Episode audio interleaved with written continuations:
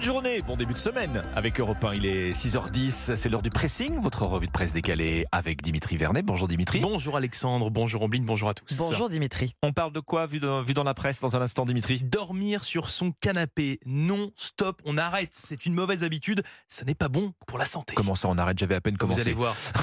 Ombline. Vous connaissez les vignettes de foot euh, Panini? Ah bah oui, bien sûr. Eh bien certains visages de joueurs ne vous diront sans doute rien dans la nouvelle édition. Oula, d'accord. Bon, moi je vais vous dire un mot des bonnes pratiques quand vous envoyez un courriel à des collègues. quand leur répondre à tous nous rend complètement timbrés. Marteau, disait Ombline. Bon Dimitri, qu'est-ce que c'est que cette Bah, histoire? Euh, Attendez, on est lundi là, on se réveille à peine et vous nous dites qu'on peut même plus dormir sur notre canapé? Non, non, oui, c'est un conseil donné par euh, des médecins. La sieste sur le canapé est à bannir, écrit euh, West France ce Ah, ce matin. Et oui, car c'est une mauvaise habitude qui doit sûrement vous parler, hein, ça vous est sûrement déjà arrivé, cette, euh, cette petite sieste, cette affaire.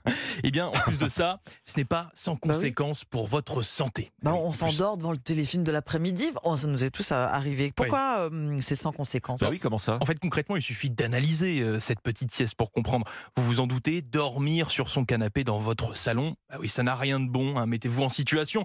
C'est un sommeil de, de mau- dans de mauvaises conditions entre la lumière, votre télévision Bah qui oui. peut être allumée, Voilà. et puis tout simplement le confort de Bah, votre Ça canapé. des fois à la télé. Oui, ça, ça peut bercer, mais c'est- un flux pour un euh, l'oreille, ouais. et donc c'est un, so- un sommeil qui est euh, Ça dérange pas- le- moins qualitatif, le cerveau. on va dire Bon. exactement. Et puis en plus, bah, vous ajoutez à ça le fait du confort de, vo- de votre canapé qui n'est pas celui d'un lit. En fait, tous ces facteurs-là, ça joue, ça joue sur la qualité de votre sommeil qui n'est franchement pas top. Vous dormez mal et en plus de ça, vous perturbez complètement Oui. votre cerveau Ah oui, euh, qui se déconditionne, c'est-à-dire qu'une fois retourné dans votre vrai lit pour faire un vrai bon dodo, il y a des chances que votre sommeil ne soit bah, pas bon non plus. Bon, et donc c'est tout ça à la fois qui, qui provoque Mais des oui. problèmes de santé. exactement, vous savez. de hein. sommeil. le- sommeil- un bon sommeil. Oui, exactement. Le Mm. sommeil, c'est très important pour notre corps. hein. Et qui dit sommeil de mauvaise qualité dit problème de santé. Oui, cela favorise par exemple l'obésité, la baisse des défenses immunitaires. Ça joue aussi sur votre humeur. Oui, vous êtes plus triste, irritable. Enfin bref, la, Ah, la liste est longue. Avec ce que vous nous dites, on a même plus envie de poser nos fesses sur le canapé. là. je suis- je désolé. Non, non, mais en fait, retenez, retenez bien le, le conseil. Évitez cette sieste sur le canapé. C'est ça. Écoutez votre corps. Si vous êtes fatigué, Ouais. euh, allez plutôt dans votre lit, hein, tout simplement, pour faire une bonne vraie sieste qui, a- qui va vous permettre de bien récupérer. Et sans smartphone Et sans smartphone aussi. Et sans Oui, c'est télé, vrai. hein, aussi. Sans télé, enfin bon bref, Sans sans, télé, lumière non plus, v- volets fermés.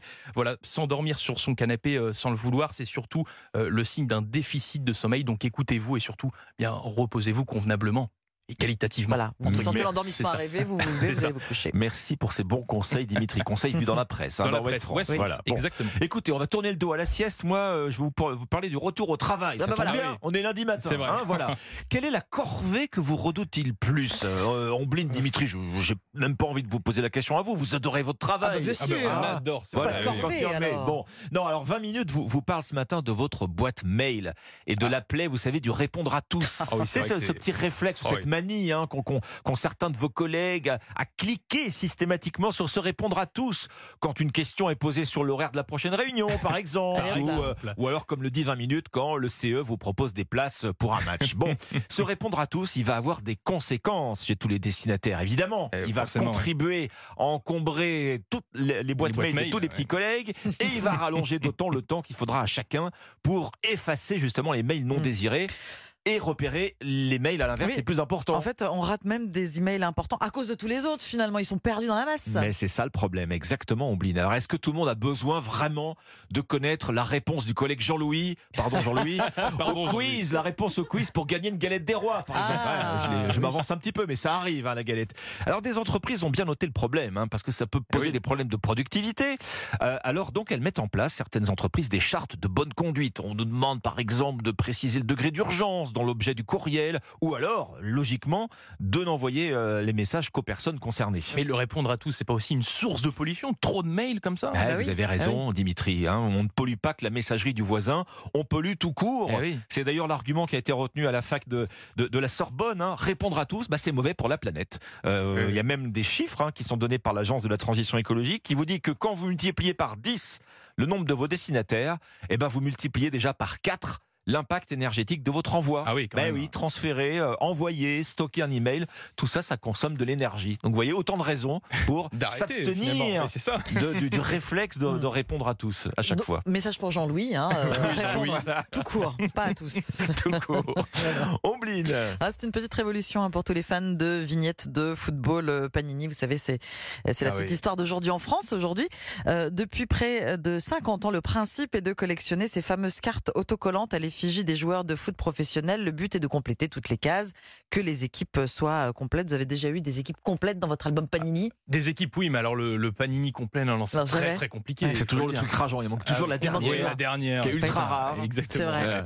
Qu'on trouve bien. jamais, qu'on a beau Voilà. échanger. Voilà, moi j'ai vécu la même chose avec le Panini euh, Disney Basile Détective Privé. J'ai pas réussi à, à le terminer. Euh, D'ailleurs, je veux passer une annonce. Grande première donc pour la 49e édition de l'album consacré au championnat de France de Ligue 1. Au milieu des stars du ballon rond, eh bien vous allez découvrir le visage de footballeurs anonymes. Anonyme, c'est-à-dire des joueurs de foot euh, amateurs Absolument, des joueurs de foot amateurs. Ah oui. 24 joueuses et joueurs amateurs ont été sélectionnés pour avoir leur propre vignette, aux côtés de celles de stars comme Kylian Mbappé, euh, Pierre-Emerick Aubameyang. Ah oui, c'est drôle. Oui, oui, ou alors euh, Obama, mais- Aubameyang, mais- Aubameyang. Aubameyang, voilà. Qui sont pas tout à Je fait me des bien amateurs quant noté, voilà, non, Alexandre Lacazette.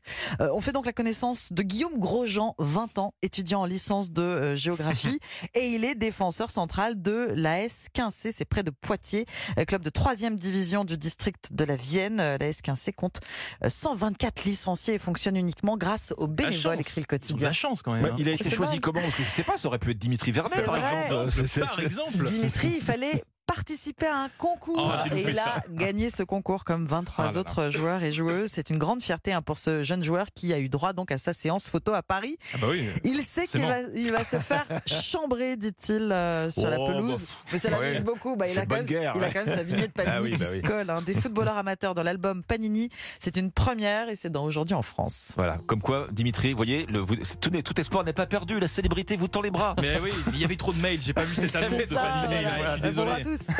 Le pressing, votre revue de presse décalée chaque matin sur Europe 1. Merci Omblin, merci Dimitri Vernet.